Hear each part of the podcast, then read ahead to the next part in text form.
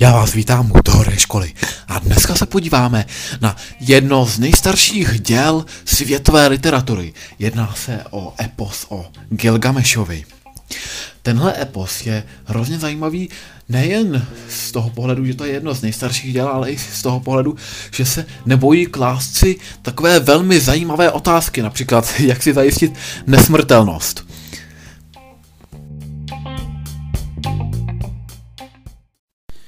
První se krátce podíváme na děj, který se v tomto eposu odehrává. Všechno začíná a potom posléze i skončí v Urku, což je tedy takové hlavní město, v kterém vládne Gilgameš, což je hrdina, který je ze dvou třetin bůh a z jedné třetiny člověk. Stvořili ho bozy a zajímavé je, že bozy tvoří lidi z hlíny, takže je zde podobný motiv jako například i u stvoření Adama a Evy. Vůbec obecně se zde nachází mnoho mm, podobností se starým zákonem. Můžeme vidět, že obě ty díla pocházejí z podobné oblasti a i relativně z podobné doby. A Tedy ten Gilgamesh, přestože je ze dvou třetin bůh a z jedné třetiny člověk, tak žije mezi lidmi a podané nutí ke stavbě hradby, chce vystavět obrovské hradby, dokonce v tom eposu je verš jeho mohutná zeď se dotýká mraků. A to znamená, že můžeme zde vidět, že až jakoby vlastně se snaží, aby ty hradby toho města u ruku se dotýkaly nebes, což nám už může připomínat babylonskou věž, zvlášť když víme, že tedy ten epos prošel i rukama babylonianů a sepsal to i babylonský a, řekněme, písař, nebo on to byl tedy kněz, někdy je označován za redaktora, který se jmenoval Sin Leke Unini. A takže je zde jistá paralela s babylonskou věží. On tedy staví tady to mohutné město s obrovskými vysokými hradbami, nebo on sám ho tedy vlastně ani nestaví, staví ho ti obyvatelé toho města, které k tomu nutí bubnem. Ten uh, o tom, jak přišel k tomu bubnu, který má tu moc, že ostatní nutí ke stavbě té hradby, o tom je zvláštní uh, dodatek. Uh, je to sumerská epická báseň, která se jmenuje Gilgamesh a Dub. A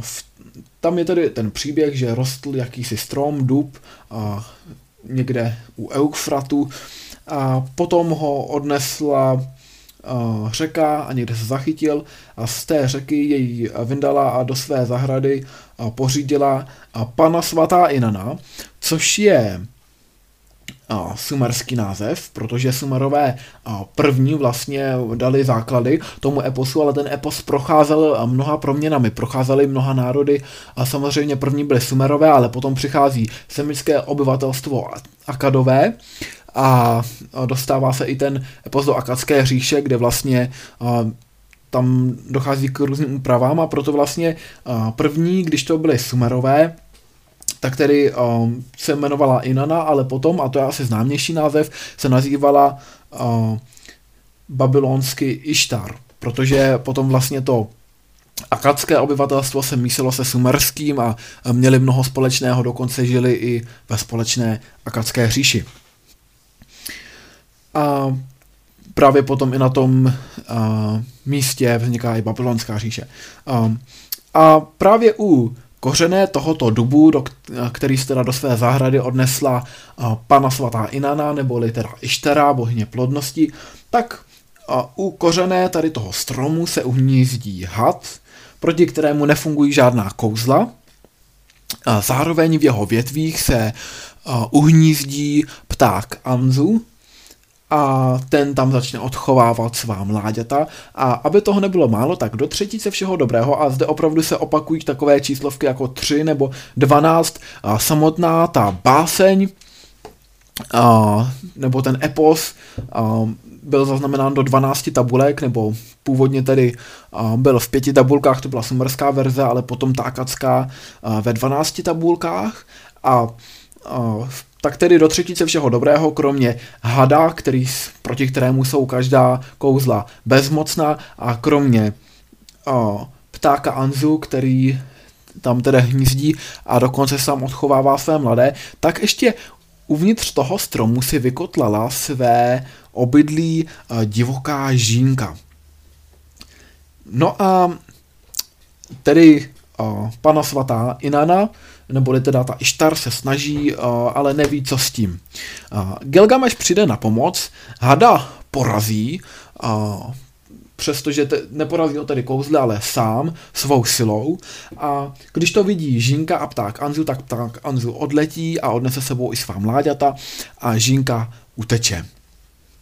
No a on tedy ten krásný dub daruje a, i na ně a tam za něj a, za odměnu a, zpátky a, dává produkty vyrobené z toho dubu, což je buben a paličky. No a, a tady ten buben a tady ty paličky a, právě mohly sloužit k ovládání dalších lidí. A on jimi terorizoval ty obyvatelé Uruku. Nicméně, když viděli bozy nářek urudských žen, protože dokonce Gilgamesh opravdu chtěl postavit co největší hradbu a tak se domníval, že aby i muži byli efektivnější, tak jim zakazoval pohlavnímu styku se ženami. A proto tedy i vzniká nářek těch urudských žen, které volají k dalším bohům. A nakonec tedy je to uděláno tak, že uh, Gilgameshovi spadne ten bubínek i s paličkami do podsvětí a on lituje, že je radši nenechal u truhláře, protože tak to o ně přišel. No a, a tady máme zde Gilgameše, ale to už jsme teďka trochu odběhli, to byl ten dodatek. My teď víme, že vlastně Gilgameš terorizuje tím zvukem toho bubnu své obyvatele. A kteří staví tu zeď a, a potom tedy a, potřebují nějakou pomoc. A když se odkloním od toho dodatku, který říká, že teda pal, ty paličky a ten bubínek mu spadly do podsvětí a už je zpátky nezískal, tak v té hlavní linii toho příběhu, tedy on tak, takto terorizuje svoje obyvatele, ale nejvyšší bůh Anu, což je taky zároveň ochránce Uruku a ten, který založil Uruk, tak tedy vyslyší ten nářek uruckých žen a sesílá Gilgamešovi protivníka, Enkidua, což je tedy člověk, který je velmi divoký, má dlouhé vlasy, je neskutečně silný, žije ve stepi s gazelami. Tady opět můžeme vidět paralelu se starým zákonem, kdy byl takovým velkým silákem Samson, který také měl dlouhý vlasy a, a právě díky těm dlouhým vlasům byl a, velmi silný.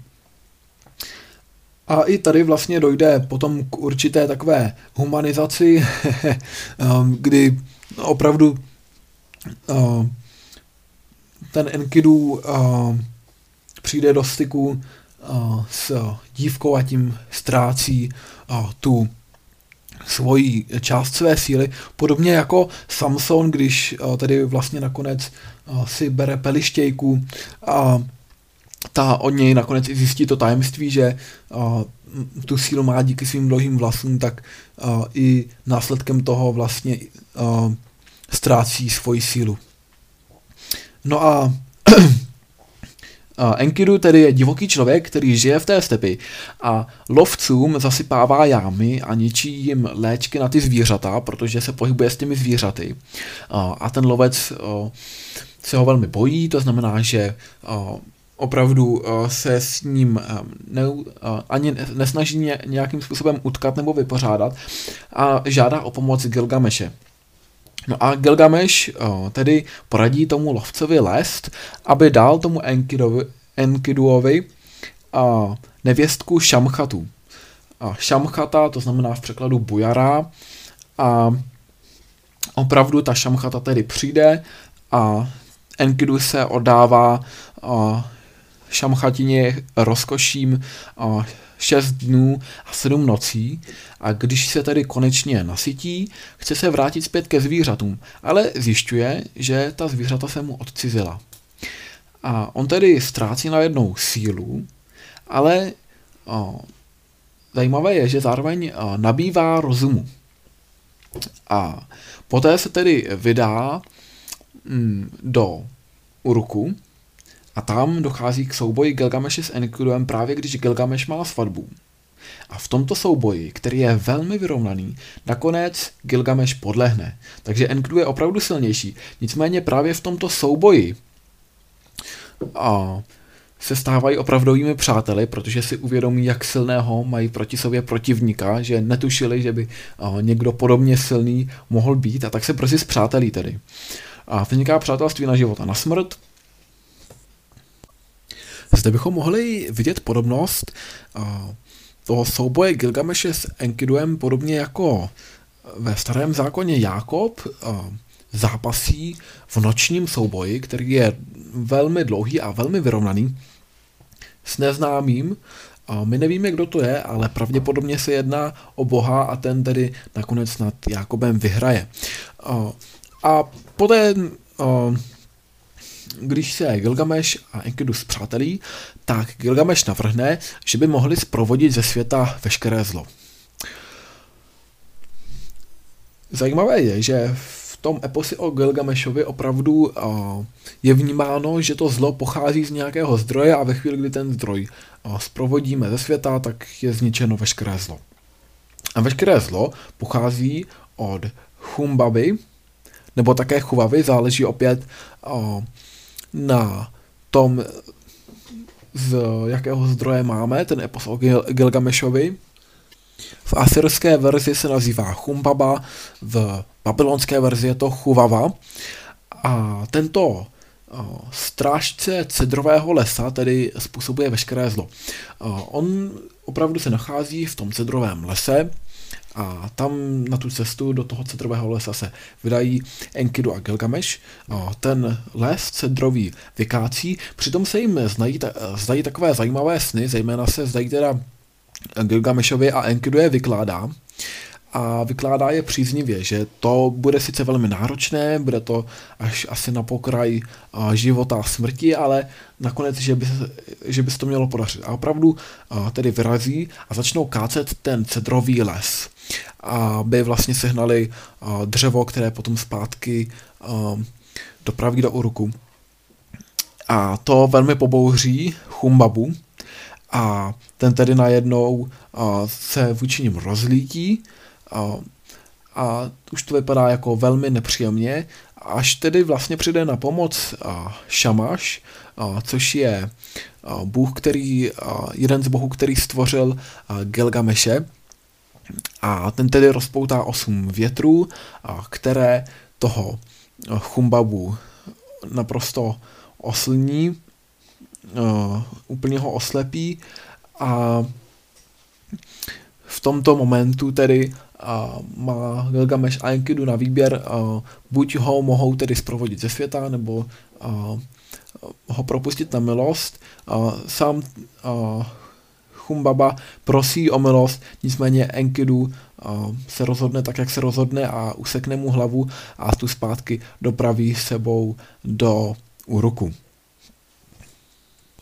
V Uruku se Gilgamesh umije, nasadí si korunu a tím uh, přitáhne pozornost Ištar. Uh, ta tedy, protože je to tedy i bohyně plodnosti, tak po něm začne toužit Jenže Gilgamesh ví, jak je nestálá v lásce, tak ji odmítne, dokonce jí vyčte všechny milence, které eh, kdysi měla a které později odvrhla. Což samozřejmě Ištar uh, urazí a ta tedy uh, začne uh, prosit o nějakou pomstu uh, svého otce Ana a An sešle nebeského býka. Uh, a ten nebeský bík je opravdu, nikdo si s ním neví, jak si s ním poradit a, a nakonec opět Enkidu a Gilgameš tedy proti němu vyrazí a společně ho zdolají. A Gilgameš mu zarazí líku do šíje a Enkidu tu kýtu z toho bí, tou kýtou z toho býka udeří Ištar, což tedy nakonec uh, se bohové po krátké poradě rozhodnou, že musí být potrestáno. A to tak, že jeden ze dvou hrdinů bude zprovozen ze světa. A los padne na Enkidua, takže Enkidu je uh, tedy určitou kladbou vlastně uh, zprovode, uh, nebo takto předurčen k tomu, aby umřel. A už tedy chřadne. A předtím chce ještě najednou už se rozhodne, že všechno prokleje, včetně Šamchat eh, za, za to, že ho přivedla vůbec do úroku, za to všechno, ale nakonec eh, si to rozmyslí právě taky na doporučení jednoho z bohů a, svoji kledbu změní v požehnání. No a Gilgamesh, když vidí, jak tedy Enkidu umírá, tak ho velmi začíná trápit taková ústřední otázka epose o Gilgameshovi a to je nesmrtelnost. Gilgameš se tedy rozhodne, že by potřeboval zajistit si nesmrtelnost a k tomu ještě ideálně získat zpět Enkidua. A vydá se tedy na opět dlouhou cestu a vyráží, až se dostává k šenkýřce bohu Sidury, a, která je tedy na okraji moře. A tam mu radí, že by měl na vše zapomenout, protože on tedy se odebírá i první do stepí, kde hledá nějak tu pravdu a tam mu říká, že aby se opět umyl, aby se navrátil do běžného života, aby na všechno zapomněl, aby se radoval s dívkami, aby se radoval z jídla a pití. Ta šenkýřka Sidury mu nabízí takovou helenistickou filozofii, sama je tedy šenkýřkou bohů a Gilgamesh ale na tady tu nabídku neodpovídá kladně, naopak si stojí za svým, že prostě ta otázka nesmrtelnosti ho velmi trápí a tak si vydává dál. Nakonec uh, se díky Uršanábimu, který byl lodivod u Tanapištího, což je uh, stejná postava, která byla pravděpodobně uh, Noé ve starém zákoně u příběhu o Noémovi a jeho arše, tak uh, Uršanáby, který je jeho lodivod, tak lodivod Noého nebo Utana Pištího, tak ten právě převáží samotného Gilgameše, to zase můžeme vidět spojitost s řeckými bájemi, Hades, podsvětí a právě ten převozník, který převáží přes tu řeku do té země mrtvých. No a na to, aby se dostal přes uh, tu vodu mrtvých, tak mu by poradí, že si musí nasekat 120 holí, kterým se bude odstrkovat a to kvůli tomu, že vždycky, když už jednou tou holí se odstrčí, tak ji nemůže zpátky vytahovat ven, aby se náhodou nedotkl nebo aby na něj nespadla kapka té vody smrti, což by prostě znamenalo a, nepříznivý konec.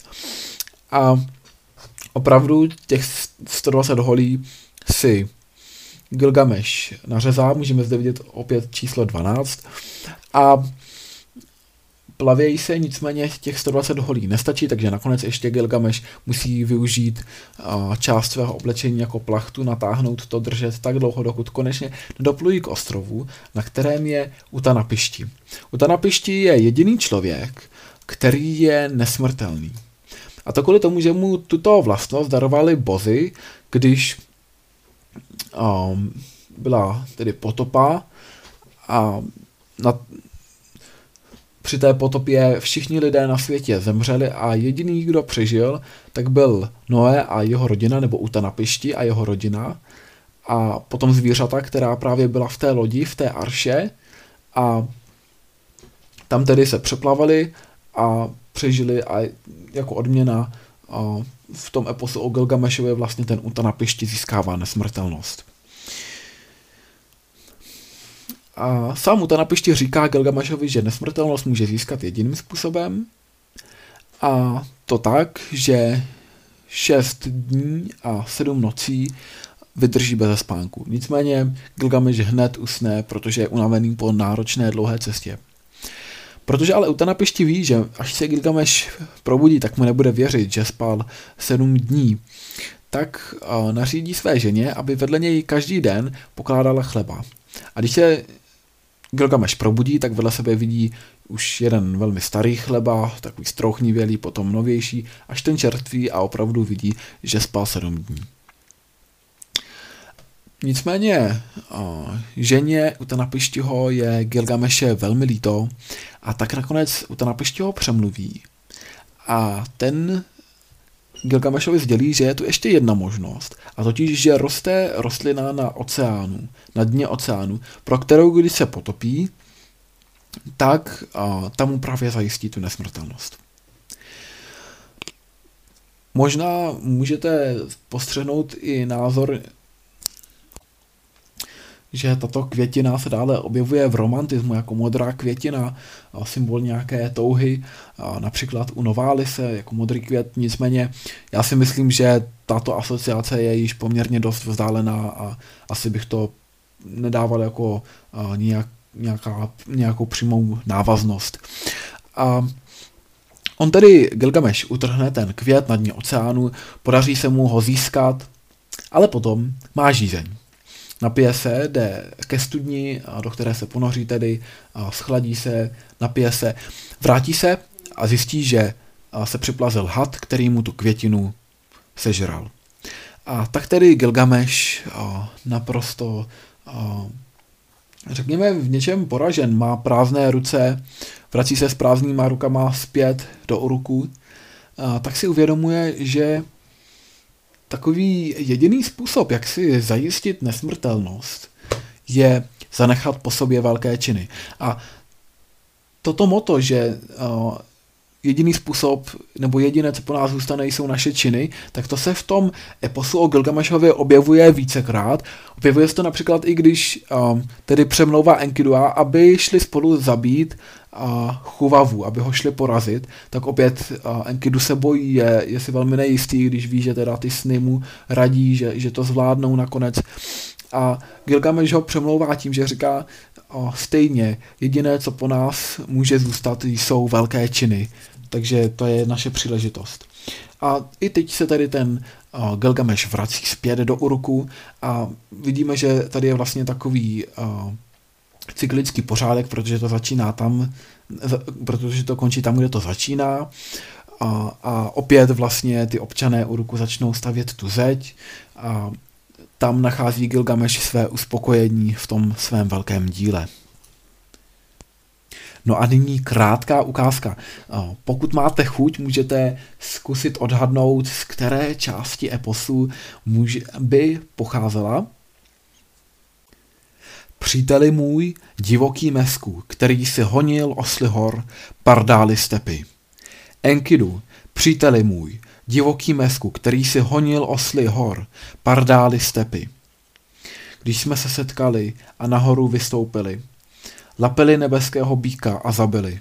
Chumbabu skolili, jenž sídlil v cedrovém lese. Jaký je to spánek, jenž se tě zmocnil. Zachmuřen si a už mne neslyšíš, ale on nepozvedá oči.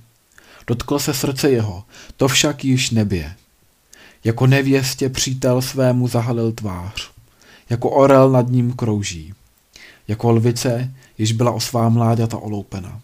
Dopředu, dozadu, sem a tam chodí, vlasy kadeřové si rve a po zemi rozsévá, svá krásná roucha strhává a jako odporná je zahazuje.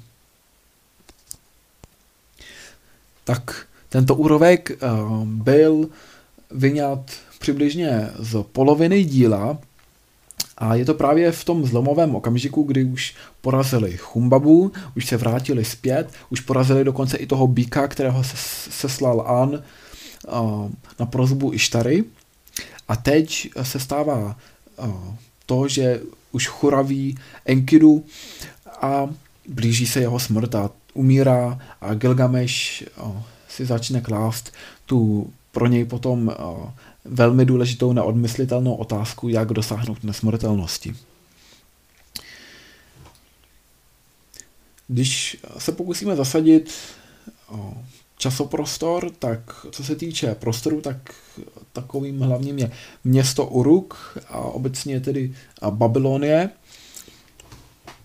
A jinak samozřejmě, co se týče prostoru, tak můžeme se snažit to zařadit do té doby, ve které si to ve které to tvořili, tvořila ta lidová slovesnost, posléze to zapisovali různí písaři.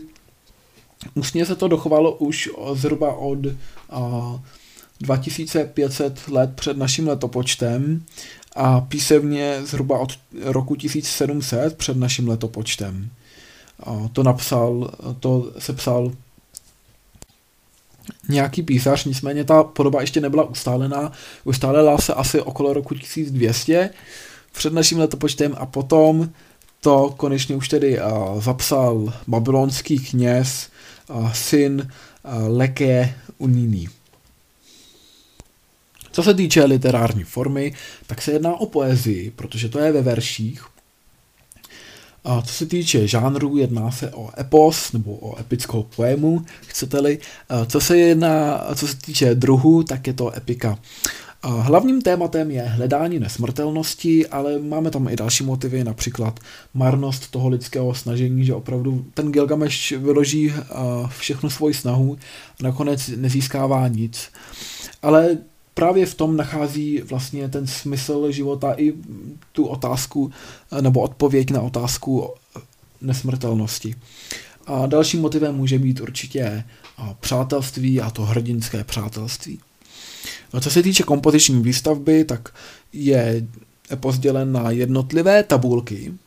Těch uh, tabulek bylo v sumerské verzi 5, v babylonské bylo, jich bylo původně 12, ne všechny se dochovaly a ty jsou potom dále členěny na strofy a na verše. Uh, jinak je to psáno volným veršem, to znamená, že nemáme zde ještě žádný rytmus. A Jinak je tedy eh, příběh psaný ve verších a to znamená, že je v takzvané řeči vázané. Jinak, a co se týče postav, tak zde máme dvě hlavní postavy, Enkidu a Gilgamesh, a potom zde máme mnoho vedlejších postav. Například bohyně Ištar, eh, která tedy eh, je považována za bohyni plnosti, u Sumeru označována jako svatá pana Inanna. Ona bývá, byla zrovna v tomto eposu rozněvaná Gilgameshovým odmítnutím i tím, že ji vyčetl předešlé milence a proto tedy vlastně se obrací na svého otce Ana, takže zde máme i otce Ana. A ten otec An založil Uruk, zároveň je to Bůh nebes, je to a, takový pomyslný vrchol toho a, starověkého panteonu, kde máme vlastně hm, tři hlavní bohy, kteří stojí v tom nebi, jestli to tak můžu říci. A, a máme zde právě bůh boha Ana, což je bůh nebes, potom zde máme Enlila, což je bůh země, a potom zde máme Ea, pouze dvě písmena E a A, a tento bůh je bůh vod a moudrosti. Takže máme zde takové tři bohy, kteří vzájemně nějakým způsobem o, tvoří tak, o, takovou tu hlavu, jsou vrcholem toho panteonu. A bůh nebe An, bůh země, Enlil a potom mezi nimi najednou a, taková moudrost a, voda a vody, a to je právě a, Ea.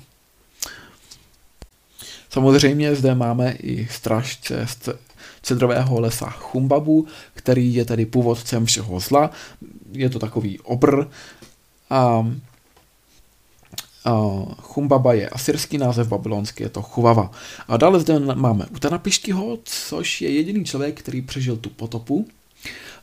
Potom v dodatcích je ještě, nebo více popsáno to, jak probíhala ta potopa a čím to bylo zapříčiněno, že přežil právě u Tanapišti, no, dle eposu Gilgamešově je to zapříčněno tím, že právě jeden bůh se smiloval a dal opět ve snu poznat u Tanapišti mu, aby přežil a ještě k tomu mu dal nesmrtelnost. Zde určitě je dobré srovnat to s příběhem Noé. A té napišti má teda ještě lodivoda Uršanábyho, který převezl jakožto převozník Gilgameše.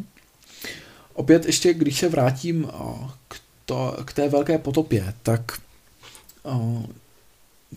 ta, ten příběh o té potopě se objevuje ve více zdrojích. Za prvé je to tedy posel Gilgamešovi, potom je to vyprávění podle Berosa z Babylonu, což byl že zase je nějaké vyprávění, tentokrát už to není formou poezie, ale formou prózy. Také stručně nějaká zpráva o tom, že byla potopa a jak to probíhalo. A potom ještě máme dva příběhy z Bible. Máme příběh z Genesis verzi jahvistickou a potom máme ještě verzi kněžskou. Téměř všechny ty texty se neliší tím morálním poselstvím, kde tedy říkají, že ta potopa byla z toho důvodu, že lidé byli zvrhlí a proto právě přežil jediný dobrý člověk, což byl Uršanáby, nebo tedy uh, Utanapišti, nebo Noé. A, ale co se týče přesných uh, faktů spíše, spíše věcného charakteru, a tak potom musím teda říct, že se liší. Um, zaujalo mě například, že v původním eposu o je udáváno, že ta loď měla stejnou délku jako štířku, zatímco právě už v Genesis se to liší, tam ta délka je samozřejmě, ta loď je delší než širší.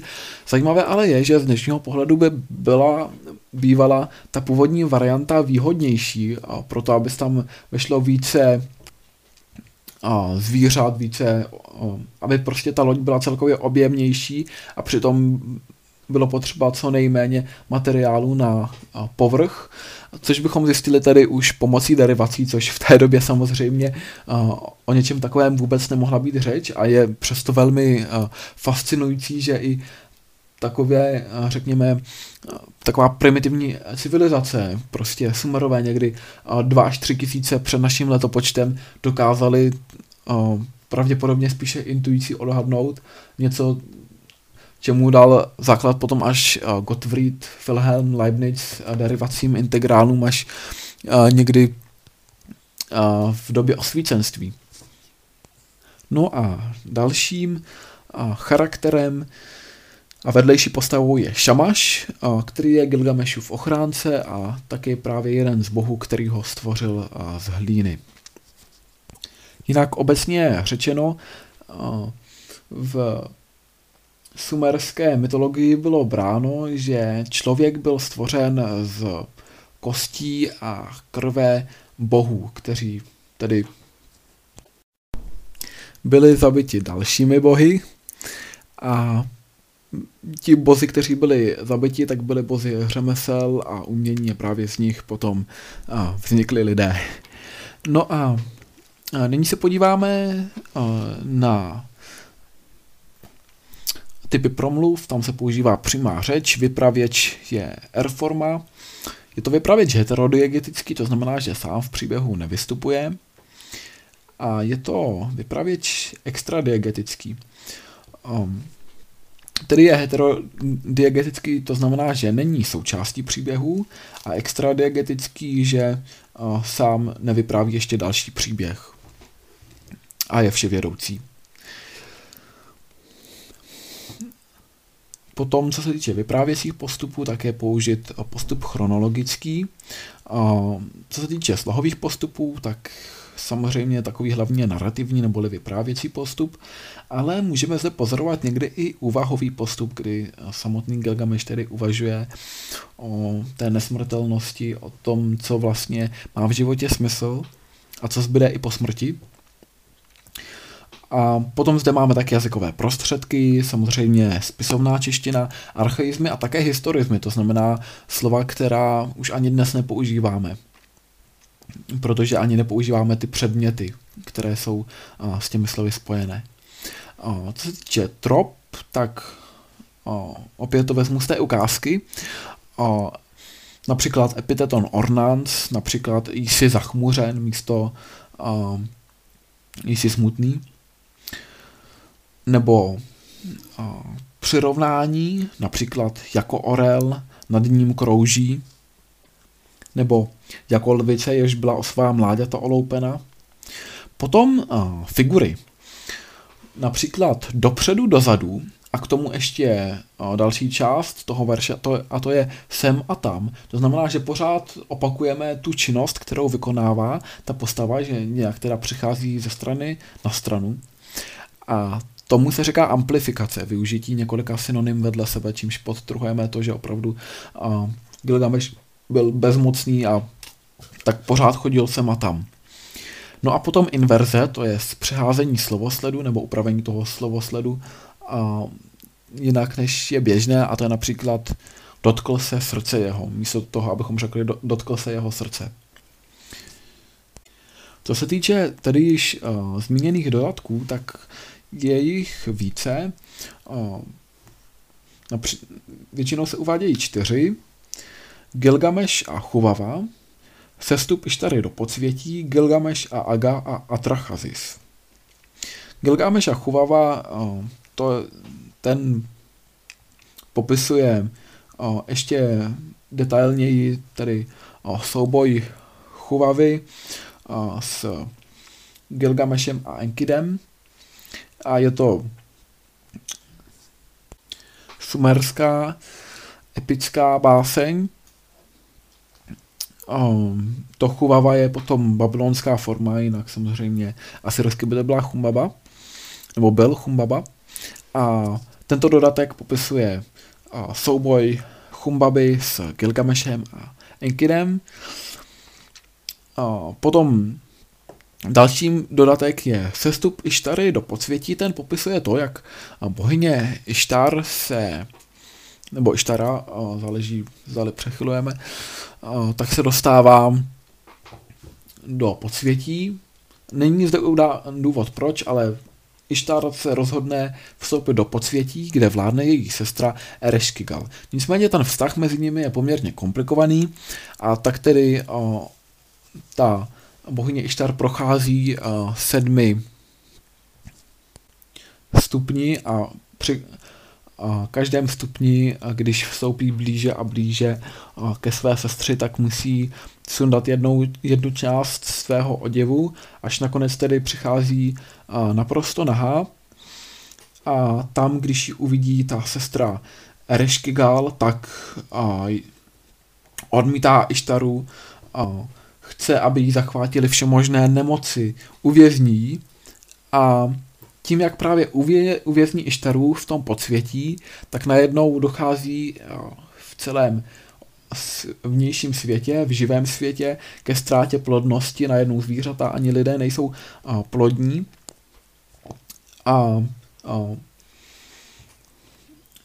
to samozřejmě začne být i pro bohy, kteří se v mnoha případech i v celém tom eposu o Gilgameshovi starají o ty lidi.